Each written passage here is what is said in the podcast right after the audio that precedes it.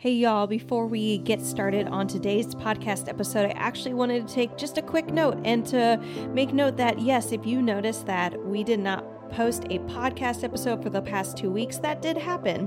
If you are new out to our podcast, totally fine, but I just want to explain or mention to our avid listeners because I know that you guys there's many of you that look forward to having our podcast every week that that was happening because we made some big shifts in the business recently and I'm going to be announcing them a little bit on today's episode, but just so you know, as of now, we are no longer taking any new clients for the Foundations program. As I'm approaching my maternity leave, I'm finding that it is actually better right now for me to be ramping down my business as far as taking on new clients. And I am instead going to be switching to a wait list. So if you are at all wanting to work with me, have been wanting, have been thinking about that, already know about the Foundations program a little bit, I would encourage you to click on the link in the show notes and just apply for the wait list and get on the email. And basically, you'll be one of the first to know when the Foundations program reopens after I've given birth and taken care of me and my baby. And I'm still going to be here for y'all. We're still going to be releasing new podcast episodes. But I just want to make a quick note on that life and health don't always look the way we think they're going to look. And just like we discuss on all these podcast episodes, it's really about just making the best choices and finding the best things for your health at the time. So everything's going great for me and baby. But in the meantime, just wanted to update you guys on what's happening here at Better Belly Therapies. In the meantime, let's get going with the rest of that podcast episode.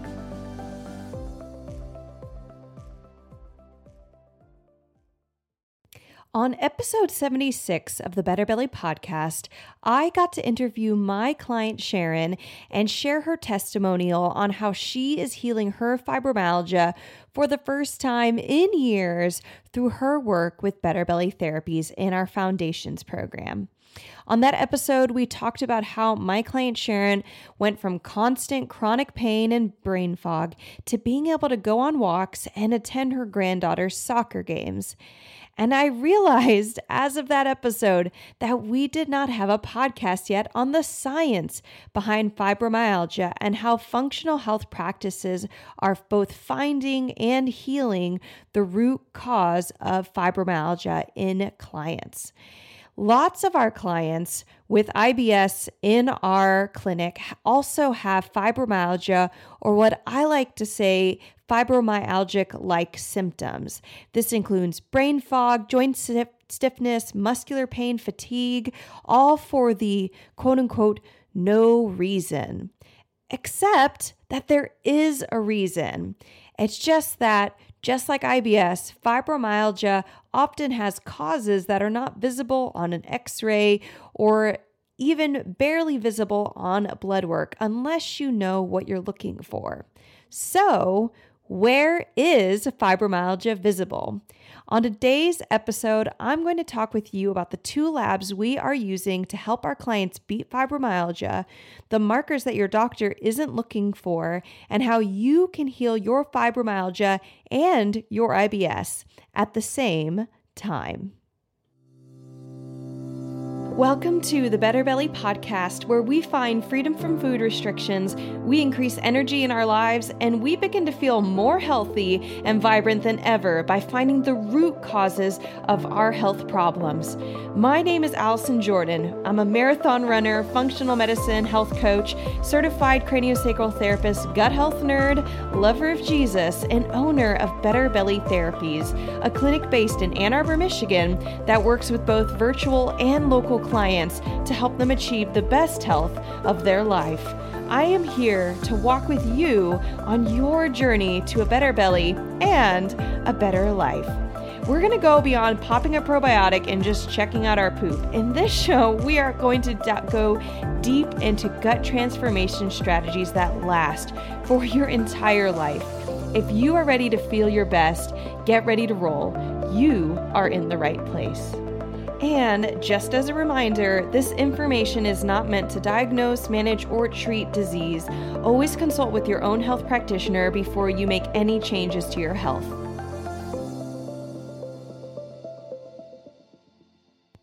So, before we jump into today's episode, I just wanted to go over some basics. First off, what is fibromyalgia? Well, the CDC defines fibromyalgia as a condition that causes pain all over the body, also referred to as widespread pain. It causes sleep problems, fatigue, and often emotional and mental distress. Fibromyalgia affects about 4 million US adults and about 2% of the adult population. The cause of fibromyalgia is not known. That is pretty much what I was introduced to with fibromyalgia when I first started roaming the internet. Because let me tell you, when I was super sick in 2015 with all my GI problems, I had all the symptoms of fibromyalgia. I had the pain all over my body, the sleep problems, the fatigue, the emotional and mental distress. I had it all. And I remember that while I had a diagnosis of IBS, I also was wondering and considering should I be considering or thinking about or, or at least um, honoring myself by saying maybe there's something else going on here.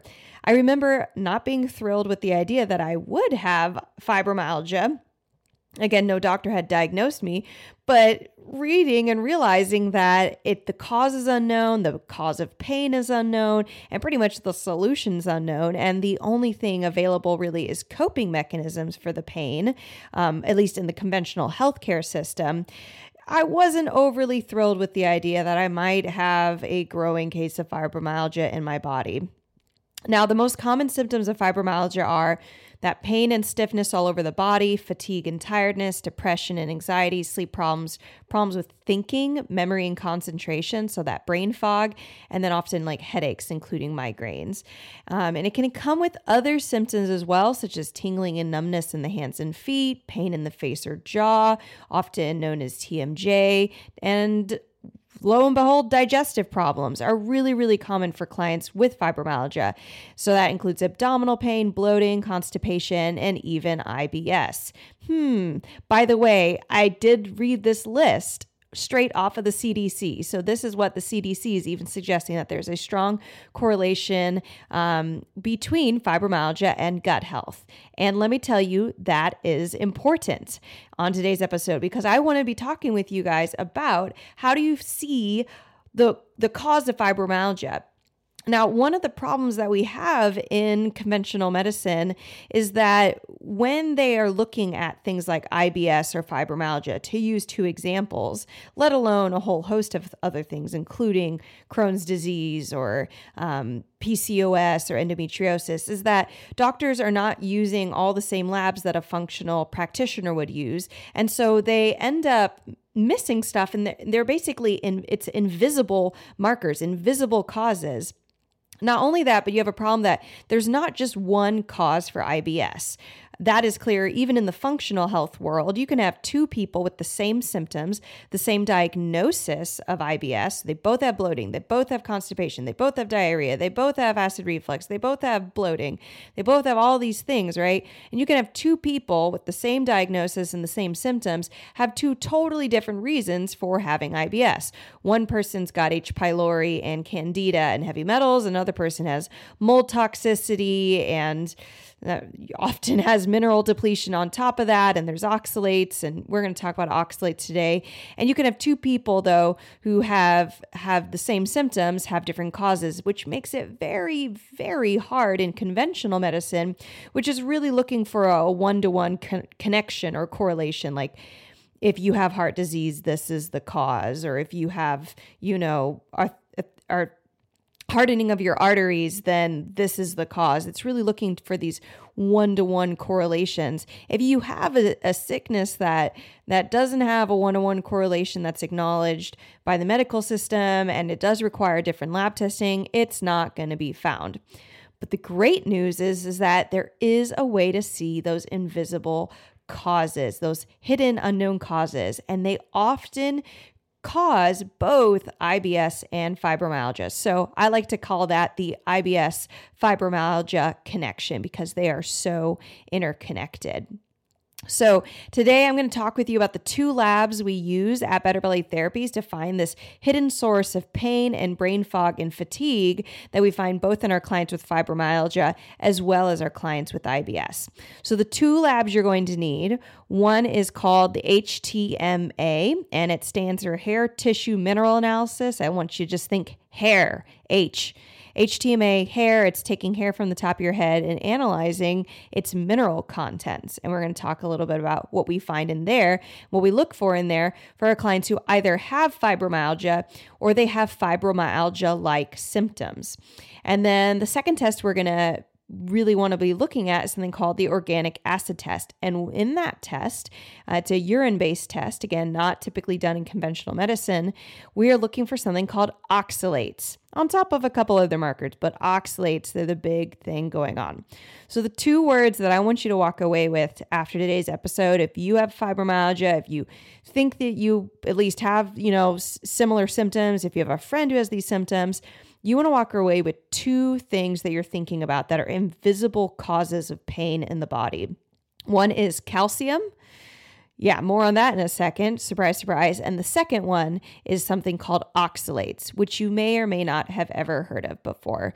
So I'm going to jump into things like why is calcium causing pain where does it come from um, you know what what does it mean if you're like taking a calcium supplement or if your doctor says you have low calcium um, levels you by the way um, this fibromyalgia does correlate strongly with people with osteopenia um, and just like even known by their doctors that they're having problems with having calcium in their bones, and there's the same correlation. So, even if you know or are suspicious that you are losing calcium from your bones and you have fibromyalgia, um, doesn't mean that you could still have this calcium problem. And we'll get to that in a second.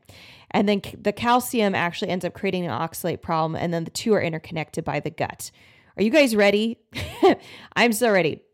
All right. So, calcium. Why is calcium so important? And by the way, keep this in mind that when I'm talking about calcium, this is not going to be visible on an x ray and it's not going to show up in blood work. You actually have to check the hair samples to get a accurate view on what's going on because hair and blood they act totally differently and the body is sending out totally different messages when you take a sample of each. And so just want to say as we're thinking about calcium levels and and what it means that don't just dismiss it because your calcium was low on your last blood work or whatever it is. So calcium um, what's happening in fibromyalgia that is creating problems is that calcium is a sharp mineral and due to a variety of, of upstream problems which we're going to get to in a second the body starts pushing calcium out of the bones which is where we want it to be, out of our teeth, even. Um, and our body starts accumulating calcium in soft tissue. That's things like muscle, things like joints, things like our eyes, our brains, our fascia.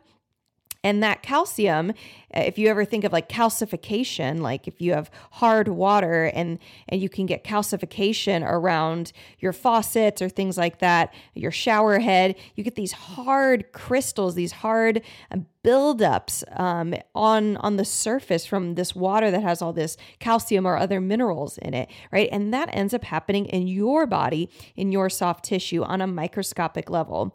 Now, interestingly enough, even though it's microscopic and you can't see it, um, many people can't even. You you're not necessarily going to feel it. The body does notice it. And so you're going to get increased pain. You're going to have stiffness because if you have, for example, these calcium deposits in muscles, it's very hard for those muscle fibers to contract and relax. So you get this classic stiffness that is involved in in fibromyalgia.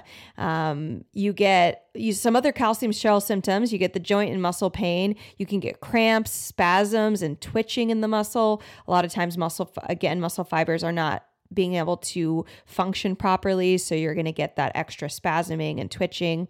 Uh, there's often a correlation uh, actually with arthritis that if you have a calcium problem, it's because you're dumping calcium from your bones and it's ending up in your soft tissue. Now, this is, by the way, not an irreversible problem. And we're going to talk about how you can actually reverse it, or at least a little bit of how we do reverse it. And then how, how this even happens to someone. Like, why is your body and not someone else's body dumping calcium from your bones?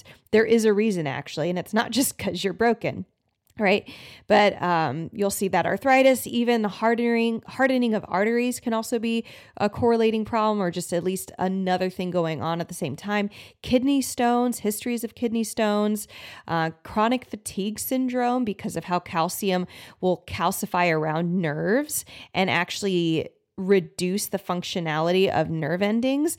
And so the that's where brain fog gets comes in. That's where um, that chronic fatigue pro- comes in. We also have problems with calcium actually damaging mitochondria in our cells. And you get a lot of chronic fatigue from that as well because we're not producing energy in our little battery energy packs in every cell that we have. We have impaired circulation, reduced spine movement, slow oxidation of the body, which is like uh, reduced metabolism. You can have symptoms of copper toxicity, hypothyroid symptoms because calcium actually reduces um, how how much how able uh, thyroid is able to bind onto cells and then actually activate. So T3 activating onto our cells. And so you could even have potentially like normal thyroid levels, but be getting hypothyroid symptoms, weight gain. Again, that's another source of having really low energy, perhaps thinning hair, um, dry skin, all these hypothyroid symptoms can come up. Poor dental health and tooth decay, and then also sensitivity to electromagnetic frequencies because calcium is a very conductive mineral as far like electrical wise. And so if you have this buildup throughout your entire body, you can just become this supercharged person more or less. And things like Bluetooth signals and Wi-Fi signals and just electricity around you is going to be much, much less comfortable. It can really impact sleep. Uh, EMFs in particular known to impact sleep. It can impact pain levels. It can impact just like headaches and migraines. Basically, your body's getting all this interference, um, and it's it's subtle, it's invisible, so it's hard to see, but it could be part of what's going on with fibromyalgia and just the general sensitivity that people experience in their bodies with fibromyalgia. So, those are some calcium shell symptoms. And you can see that there's a correlation with fibromyalgia. The joint and muscle pain is a huge one. That chronic fatigue syndrome is huge. Um, reduced spine movement is common. Um, again, mainly with that joint stiffness, because the again the calcium can end up in the joint capsules as well, and around the the fascia and inside of the joint capsule. So that can really stiffen up our joints um, when there is calcium deposits. And again, you can have this whether you can have a calcium deposit in soft tissue, whether or not you have a fibromyalgia diagnosis. But if someone comes in and tells me, hey, I have fibromyalgia, I'm like, okay, 100%, we need to check your calcium levels on your HTMA. Now, why the HTMA, real quick? I want to give you a background on how this test works. So, when you do a blood draw, for example, calcium is often something we can check, but our bodies hyper regulate our blood as much as possible. And so if if you, know, you can still get a high and low marker in the blood, but the body is doing everything it possibly can to make our calcium levels look normal in the blood. However, if you have, you know, a calcium shell and you're leaching calcium from your bones and it's crystallizing and depositing or calcifying and depositing in your soft tissue, what you're going to find is that your body's actually leaching calcium and you're going to see it in hair. And so, unlike blood, which actually might even look low because you're not binding calcium appropriately, so it's not very bioavailable and it's going to be at low levels in the blood and then high levels in your soft tissue. When you do a hair tissue, it's going to be in high levels there because you are basically just dumping. And when it's coming out of the hair, it doesn't mean you have excess, like, oh, you're taking too many supplements. It just means you're not holding on to the calcium that you do have and that you likely do want. It's just coming out of your body regardless. And so you do this hair sample and kind of regardless of what the blood work says or whether or not you have arthritis or osteopenia or osteoporosis, right? Any of these things, you're going to see this really high calcium level, um, usually above like 160 on the HTMA. You know, I've seen as high as 600 for that. And that's just, you know, rampant fibromyalgia like pain for whoever that person has it. And often that brain fog and, and muscle stiffness and sleep problems and just discomfort in the body body. So, the question now becomes well, how does someone get a calcium shell? Why does one person get it and another person not? Because the body doesn't just spontaneously start shedding calcium. Like it just seemed like a good idea. The body always has a reason for everything. So, a couple things that can cause a high calcium shell. One is something called high oxalates. Now, we're actually going to get into oxalates as our second point, if you remember that word from the beginning of the episode, because it's kind of its own thing in many ways. And I want you guys to understand oxalates a little bit better. But oxalates they we're going to talk again that they're they're this um, natural substance found often in plants and animals, um, especially humans, um, but and not animal products so much. You're not going to really eat it or ingest it too much in animal products. But the biggest place you're going to find oxalates in nature is plants. Um, well, when you these these oxalates as a natural substance it binds with calcium and then it can make the calcium even more problematic so that's one thing that goes on there but um, copper toxicity can be a cause of a calcium shell. We have not had a podcast episode on copper toxicity, and I am planning on doing it. but we just have a lot of podcast episodes that have constantly come out. So um, we will get to, and I do want to talk about copper toxicity. It's another thing that we can evaluate through the HTMA uh, lab test. But copper toxicity will also aggravate a calcium shell. Iodine deficiency problems will cause a calcium shell. Um, this is also going to cause thyroid problems on its own because we need iodine, proper levels of iodine to create both T4 and T3 key thyroid markers. So, doing a functional analysis of a thyroid panel can often give us insight into if there might be an iodine deficiency going on. Emotional trauma and chronic stress can also really cause calcium shell. And that's a little bit where we actually see some of that correlation of people with fibromyalgia maybe having had had some more, um, you know, maybe something called ACEs, acute childhood events, or excuse me, adverse childhood events, um, but as well as just chronic stress, like life stuff going on, uh, other sicknesses that they've dealt with, family sickness, financial strain.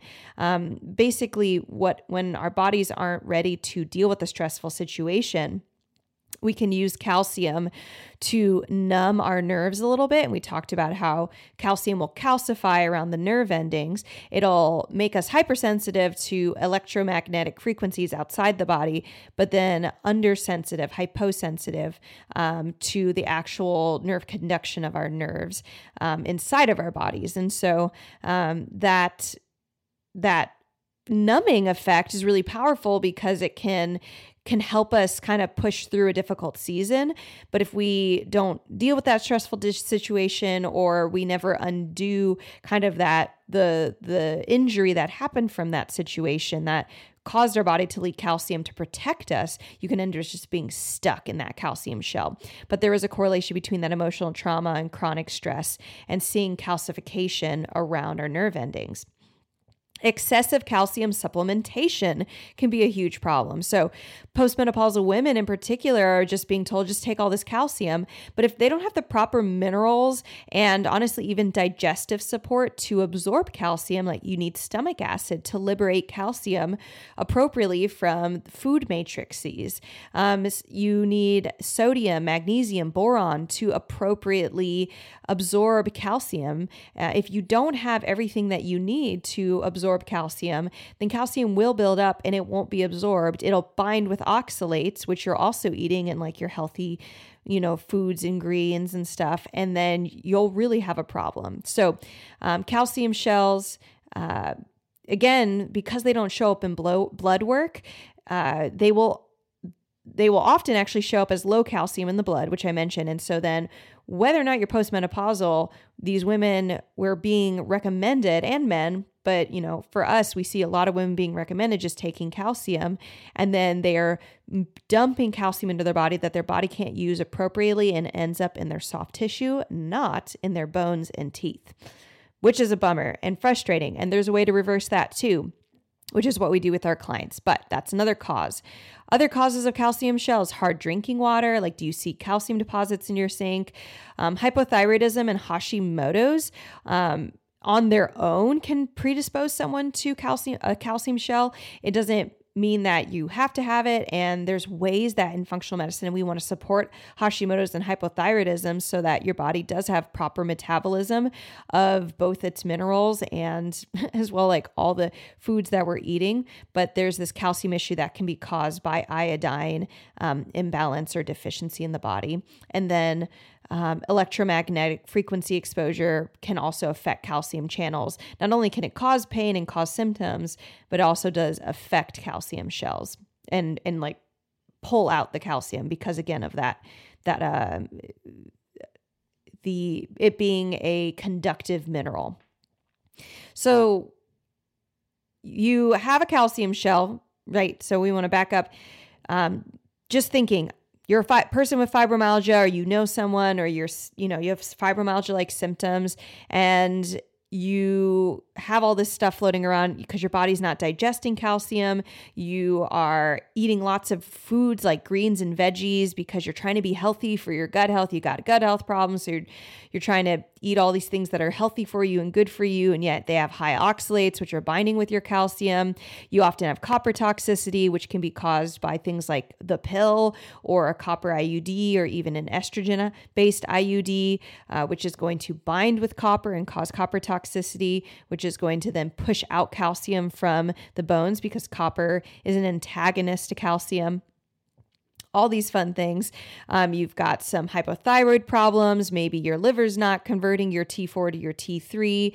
Um, so then you have hypothyroidism problems. You're not absorbing your iodine well. You have all these things going on, right? And you end up developing developing a calcium shell. And then you're stressed on top of it because you're starting to feel sick, yada, yada. You might have IBS as well. And so you're going to see even more with oxalates, how do oxalates get high with microbiome imbalance and with IBS like problems. And you'll see how this all connects. But some emotional aspects of a calcium shell is you can feel both disconnected, apathetic, you can have emotional numbness. You can feel really psychologically withdrawn. Like a lot of our fibro clients say, you know, I, I feel like world the world is happening around me but i'm not in it. Like i'm, I'm kind of out of touch with reality. Um, there's depression brain fog and then there can be this anxiety and irritability and emotional outbursts because of copper toxicity driving this. And copper is like a very emotionally charged mineral. Part of that's because of copper's effect on estrogen and how estrogen is actually like a kind of irritating hormone. It's it, it makes us um, irritable and moody when there's too much of it. Uh, and so that's just how it works. And this is this is the the way it all correlates and combines. So how you would break up a calcium shell is you want to stop calcium supplementation if you have it, because until you're ready to digest calcium, you want to stop that calcium. Um, you want to take supplements that actually bring calcium back into the bones and away from muscle muscles and joints and soft tissue. And that's something we work with our clients on uh, through something called the vitamin uh, MK7, which is a really hyperabsorbable form of vitamin K. Uh, but that, again, that's not all because if you just give yourself that supplement, then you are going to you might not be addressing all the other problems that could be causing or irritating the calcium shell and it honestly could just end up being moot point but you give it we give mk7 to our clients at the right point in their healing protocol so it has optimum effect you can look at doing an iodine protocol. You want to be really careful with that. Again, this is not something we're recommending clients do on their own because iodine can be toxic to us and we can get too much of it too quickly. Um, you want to we want to restore digestion, so stomach acid levels, bile levels, because vitamin A helps break up calcium, but vitamin A is a fat soluble vitamin, so it requires proper digestion and assimilation of fats. This is often missing in people who have GI problems. Maybe you have um, a removed gallbladder, or maybe you have H. pylori or low stomach acid. And so you're not breaking down your fats very well you're and when that happens you're not also absorbing your fat soluble vitamins very well and that includes vitamin A which again helps break up calcium so you want to restore digestion so that you can actually absorb vitamin A as well as other minerals so that you can properly uh, absorb and and put your calcium back in your bones you can support the thyroid so that your thyroid hormone can actually encourage your calcium to go to the right place again. Um, this is thyroid support. You can support it through liver detoxification because your liver is responsible for 60% of conversion of T4 to active T3 hormone, thyroid hormone. You can do gut microbiome support, um, and anything that has is causing gut microbiome imbalance is going to be a problem because your gut microbiome is responsible for 20% of the conversion of, of your inactive T4 thyroid hormone to the active T3 hormone. So if you have a pathogen, if you have food sensitivities, your microbiome is not doing anything good. And that's another thing we work with our clients on who have fibromyalgia and, of course, gut health problems. And, and if you have any estrogen dominant symptoms, because excessively high estrogen levels will suppress T3, that active thyroid hormone T3 formation. If you have any estrogen dominance um, in something like a Dutch test, which we do with our clients, look at hormones. Um, if you have symptoms of estrogen dominance, like tender breasts, moodiness, painful periods, irregular periods, heavy periods, acne, poor sleep, irritability, and anger, you are not you are more likely to have a thyroid problem and then have suppressed T3 and then have a calcium shell and calcium problem. So you can see how this happens kind of like one at a time. Maybe you have a liver detoxification problem. Your estrogen starts to get higher. You're taking the pill to try and, um, you know, keep your PMS symptoms and minimized, but now you have xenoestrogens in your body, and your body, your liver can't detox those very well. And so then you have a lot of excess estrogen, your T3 drops even lower, and your energy is lower. Um, and then you start to get more calcification. This happens over time. Um, any emotional support can be helpful for, to break up calcium shells, everything from EMDR to somato emotional releases, acupuncture, even. Um, addressing copper toxicity, if this is present, this is present in about 90% of our clients with fibromyalgia and IBS, one of those two. So, history of using the pill, a copper estrogen IUD, history of a proton pump inhibitor or stomach acid reducing medication, which will deplete zinc, and zinc helps balance copper in a healthy healthy way. If you have H. pylori, which will cause low stomach acid and zinc depletion, a low alkaline phosphatase on your functional blood chemistry analysis. If you have any symptoms of copper toxicity, again, higher likelihood you have a calcium shell on top of that. And then you want to help heal your body of excess oxalates in the body. Um, again, oxalates are an anti nutrient in the body and they will bind with other minerals such as calcium and cause an even bigger problem, which really gets us into oxalates. So, hope you guys understand that. You got calcium um, in your body, it's invisible, can't see it by an x ray, you can't um, see it in blood work even because of, of how our bodies create homeostasis in our blood, but you can see the calcium in our hair, and the calcium is in the body. It's in that soft tissue. It can get in the eyes, it can get in the brain, it can get in joints, it can get in muscles, it can get in any soft tissue anywhere, in any organ, and create pain and discomfort and problems and dysfunction, uh, brain fog, fatigue. Um, it can really damage our mitochondria, inhibit our thyroid hormone from boarding onto ourselves, and just just make us feel tired and miserable. All right, so you got that going on. Well, now there's this other thing going on called oxalates, and oxalates are incredibly tied to gut health. And this is where IBS becomes really, really obvious as a additional part of things that could be pushing along, or just gut health problems in general, things that are causing and pushing along and correlating with this fibromyalgia. So, what are oxalates? Oxalates, again, they're a natural occurring substance found in plants that end up in humans, and our bodies naturally generate some oxalates, and we also get a lot of oxalates by eating plant based foods. Plants use oxalates for structure, like it's kind of like their bones because oxalates are like hard, uh, right? They're, they're they're this hard substance, and then they can be used as protection against things like bugs. Because basically, for the bugs, it's like munching on glass shards. Like it's sharp, it's painful, right? And now you're starting to think, oh gosh, if the bugs don't like eating it, do I want that in my body? Now, the the thing is is our bodies are naturally designed to both be exposed to oxalates and then get them out of our body. When you have a healthy, functioning body, you only really absorb 1% to 2% on average of oxalates that you're exposed to. But if you have dysfunction, especially things like leaky gut and pathogens and gut inflammation, you could absorb up to 50% of the oxalates you get exposed to in plants. And suddenly your oxalates just jump through the roof, not because plants are bad for us to eat, but because you have um, your body and your digestive system is not set up well to appropriately digest and take care of that. Now, this is something to watch out for is that if you are a vegetarian or a vegan or you're eating a lot of plant based diet, you could actually be exacerbating an oxalate problem that if you already have a health problem and you've gone vegetarian and vegan and you feel worse or not better at the very least, it could be because you have this influx of oxalates every single meal um, through all the veggies you're eating and plant based foods, and you're overloading your body with oxalates. So, um, these oxalates then bind with minerals. They can deplete you of calcium, magnesium, and iron are three really big ones. They can also bind with heavy metals and make you like toxic with heavy metals because your body doesn't get them out of, of your body really well.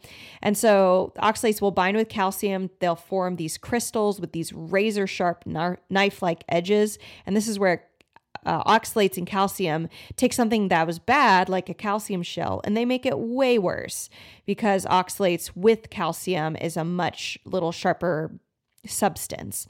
And so oxalates can affect every system in the body. It's not just gut. It can affect your skin, it can affect your muscles, it can affect your brain.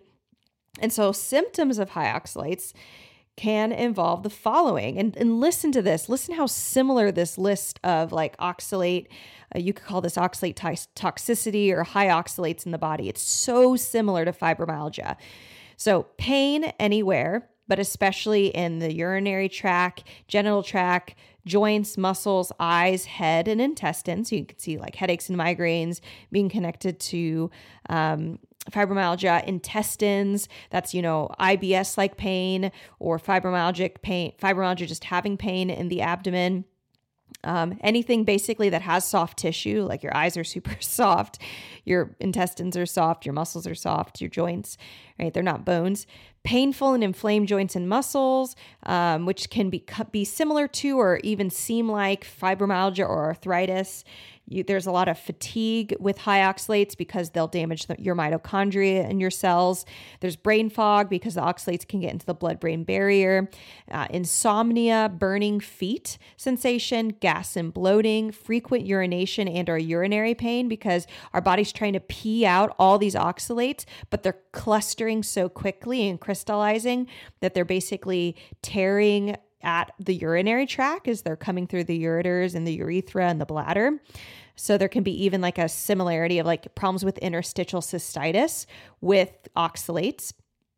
And we have worked with several clients with interstitial cystitis, and they've had a lot, a lot of their flare-ups dramatically decrease when we start looking at oxalates and looking at calcium in their body. Um, gas and bloating, frequent, or I already said that. Sorry about that. Um, kidney stones, also are going to be common. So, oxalates and calcium bind together, they're going to make kidney stones. Uh, headaches, depression, and anxiety, yeast overgrowths, rashes and hives because of how oxalates affect the skin, and then anemia because oxalates combined with iron. And so, you could be taking iron supplements, and if you have an oxalate problem, which we'll get to how that happens, um, but if you have an oxalate problem, it could potentially bind with iron and still you're going to have anemia just like anybody else. So it reduces the body's ability to also form red blood cells when you have anemia.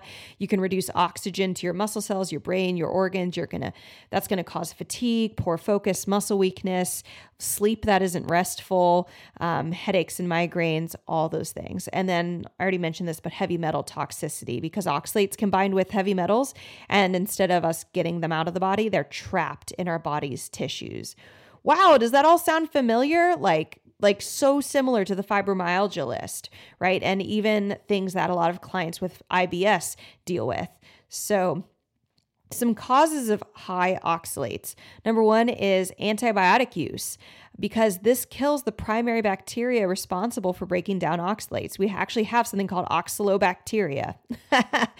um, pretty, pretty aptly named. It's literally healthy bacteria in our gut designed to break down oxalates because our microbiome has developed over time to know we're going to eat plants and plants have oxalates. So let's have some bacteria in there that love oxalates and can make them um, neutralized. And yet, if you have a depleted or imbalanced microbiome, potentially from an antibiotic use, you're going to have um, an oxalate problem because you can't get rid of them. Uh, over consuming high oxalate foods, so that's things like spinach, Swiss chard, chia seeds, nuts, rhubarb, plantains, etc. Basically plants, so being on a vegan or vegetarian diet and also having gut health problems going to be really really hard much more likely to be have a high oxalate load. Um, micronutrient deficiencies such as vitamin b1 and b6 which helps the body generate um, more oxalates. Calcium and magnesium um, are necessary to bind the oxalates so that they're excreted in stool. So you want to make sure that you can healthfully have calcium in your body and magnesium to bind the oxalates in a healthy way and poop them out rather than them being absorbed. But this just gets into a whole problem of like what's happening with calcium when you take it? Do you have the stomach acid you need to free it from its matrix so it can bind to oxalates and you can poop it out? Or is it binding with calcium or oxalates binding with calcium rather not in your gut but in your bloodstream?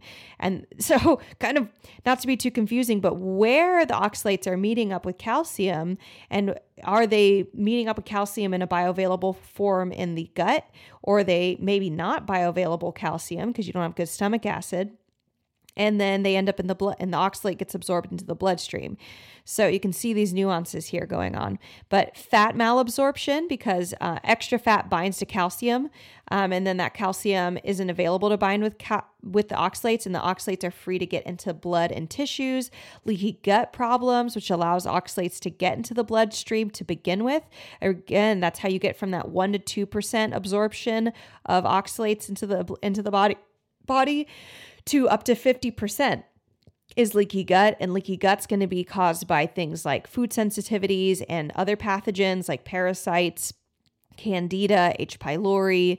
Um, I feel like I'm missing one that we often talk about, but any type of pathogen. And then sometimes uh, just genetic mutations in general, but this is really the least common factor. Um, some people do have less of an ability to handle oxalates, and those people will, all they have to do is actually just reduce the number of foods they eat that have high oxalates. Not all vegetables um, and plants have the same amount of oxalates, so they end up being, um, if there's a genetic, genetic mutation involved, you would just end up eating a diet that's higher in meat and foods and plants that are low oxalates. And that kind of gets around it there. But for the most people, it's going to be really thinking about having a healthy microbiome, um, reduce, reducing toxic addition of oxalates because two pathogens. There are two pathogens that we can have in our bodies that actually create oxalates on their own. You could eat zero, literally eat zero oxalates in your diet. And if you have candida or mold, those both create more oxalates right? So that's just a huge problem we're finding is that our clients um, have pathogens that doctors aren't looking for they're not finding and then these pathogens are just causing more and more of a problem. And then you want to have a strong detoxification system in your body because you want to be able to shuffle those oxalates safely out. And a lot of times if the body's been weakened that detoxification system needs to be rebuilt and we do that with our clients. So how to end high oxalates so that they stop binding to calcium. Calcium one, you want to identify pathogens in the body like H. pylori, which is going to reduce stomach acid um, and really not help you liberate calcium so that it can bind safely in the gut. You want to get rid of things like candida and mold in particular to reduce oxalate load. You want to reduce oxalate load temporarily in food and then increase detoxification in the body. Awesome. Well, y'all, I hope that makes so much sense. I hope that that you understand a little bit that there is hope for fibromyalgia. If you have fibromyalgia, if you just have fibromyalgic like pain, if you have IBS, these things are all playing into it. And while calcium and oxalates are invisible again on a lot of conventional tests that can be done, they are totally visible in the HTMA test and the organic acid test which can be done with, which are, I mean, they're tests that we do in Better Belly therapies with many of our clients. Um, we do the HTMA test with every client. We do the OAT test with clients who whose symptoms correlate so that we are not missing out on precious information to help you feel better. If you are ready to start diving into your health and testing and not guessing in your health anymore, then I want to invite you to sign up for the Foundations Program waitlist. Our Foundations Program at Better Belly Therapies is our signature program that goes through our nine step system to get you to a better belly and a better life. As of now, I'm no longer taking on any new clients until I pass through my maternity leave. But once the baby has come and I am back on with taking new clients, I'm going to be diving into that wait list. And I would love for you to be one of the first clients that I get to reach out to and start working with so we can make gains in your health and you can quit your fibromyalgia and pain, IBS, chronic pain, all of that, and get back and honestly experience, possibly for the first time, a vibrant and abundant you. If you are ready to join the waitlist, then go down to our show notes and click Join the Foundations Program waitlist, where you will be able to just submit your name and email, and you will be one of the first to know when the Foundations Program reopens. All right, guys. Well, if you love this episode, we have so much more coming down the line. Subscribe so you never miss a beat. And if you thought of a friend while listening to this podcast, I want to encourage you take a screenshot and share it with a friend. I cannot count how many times I tell someone I'm a gut health therapist and they say, Oh, I know someone who needs you. So text that friend a love note to their gut and do us a favor and pass this podcast along to them. Other ways that you can support us is by leaving a rating and review on our Apple iTunes podcast. It is so helpful for other people to get to see what you're loving in the podcast, how it's changing your life, and if you even like it, it helps other people just like you to find this podcast and find good news, good information, hope, whatever you're enjoying here, they can enjoy it here too. And if you're new to the podcast or just haven't followed us on Instagram yet, I would invite you follow us on Instagram where you can interact with us more, see more about what's going on in the podcast, what's going on in my life. I love just sharing and connecting more with you there. You can go to uh, instagram.com slash betterbellytherapies or just look us up at at betterbellytherapies i would love to hang out with you on instagram and as a reminder our motto Miracles are immediate, but healing takes time. Yes, it takes time, but it is possible. Then there is a way to measure it. Just like there's a little baby growing in my belly right now as of this recording, that and it's taking time, it surely is happening, and healing can happen for you too. So do not be discouraged. I believe in you. You are not stuck. You might not be getting that immediate miracle, but you are on your path to healing, and you get to keep every step of healing that you gain along the way. I am so excited for you and where you're going next. See you later, sister.